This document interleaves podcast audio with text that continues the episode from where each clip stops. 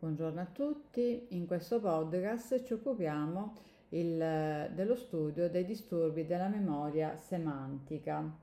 Per memoria semantica si intendono le conoscenze che un individuo ha del mondo, degli oggetti, delle parole, degli attributi che li definiscono. La comprensione della struttura dei sistemi deputati alla conoscenza semantica è strettamente legata allo studio dei loro deficit isolatamente ma soprattutto in rapporto all'integrità di altri sistemi cognitivi.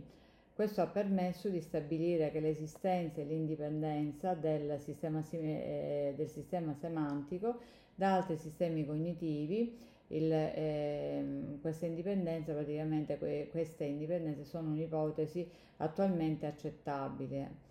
L'esistenza di confini netti tra il sistema semantico e gli altri sistemi cognitivi è stata forse per la prima volta indicata da uno studio di Warrington. In questo studio venivano descritti tre pazienti con danno corticale lentamente progressivo che a fronte di processi linguistici visuo-percettivi e intellettivi ancora funzionanti presentavano al contrario un vocabolario ed una conoscenza visiva degli oggetti assolutamente deficitari, al punto che alcuni concetti non erano loro più accessibili.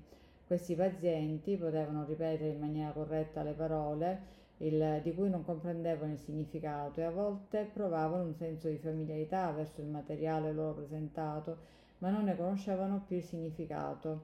La percezione di oggetti e figure era normale ed erano in grado di descriverli o copiarli, ma non sapevano che cosa fossero o a che cosa servissero. In seguito a queste osservazioni, Warrington concluse che i meccanismi che sottendono la comprensione del significato di una parola sono indipendenti e dissociabili dai meccanismi linguistici e visuo-percettivi.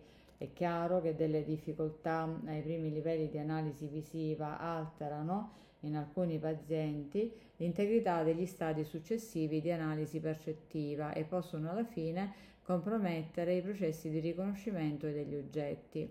È ancora possibile però dimostrare in questo tipo di pazienti che le conoscenze semantiche sono intatte. In altre parole, a fronte di una conoscenza semantica degli oggetti non compromessa, si possono osservare diversi livelli di alterazione della percezione degli oggetti. Queste evidenze sono quindi in favore di una doppia dissociazione tra i processi di elaborazione della struttura percettiva degli oggetti e i processi di elaborazione del loro significato Conseguentemente è possibile tracciare un confine netto tra sistema semantico e sistema visuo-percettivo, nonostante siano stati descritti dei casi in cui il, ci sarebbe un'interazione tra la capacità percettiva e l'assegnazione del significato. È possibile tracciare un confine netto anche tra memoria semantica e memoria episodica. Infatti, pazienti con gravissime forme di amnesia anterograda relative ad eventi autobiografici ed a episodi della vita pubblica presentano solitamente il, un vocabolario intatto e delle conoscenze, delle conoscenze semantiche altrettanto normali. I quadri di compromissione della memoria semantica il, non sono omogenei e i principi organizzativi interni al sistema semantico sono tuttora in via di definizione. Un attento studio dei pazienti che mostrano problemi di accesso, immagazzinamento e recupero dell'informazione semantica ha portato alla luce dei quadri di difficoltà che rispecchiano alcune tassonomie semantiche. In altri termini sono stati osservati dei disordini discreti delle conoscenze semantiche limitati ad alcune categorie di oggetti e parole. Continueremo questo argomento la prossima settimana con un altro podcast. Il, ora vi saluto e appunto vi do appuntamento a martedì prossimo. Grazie, arrivederci.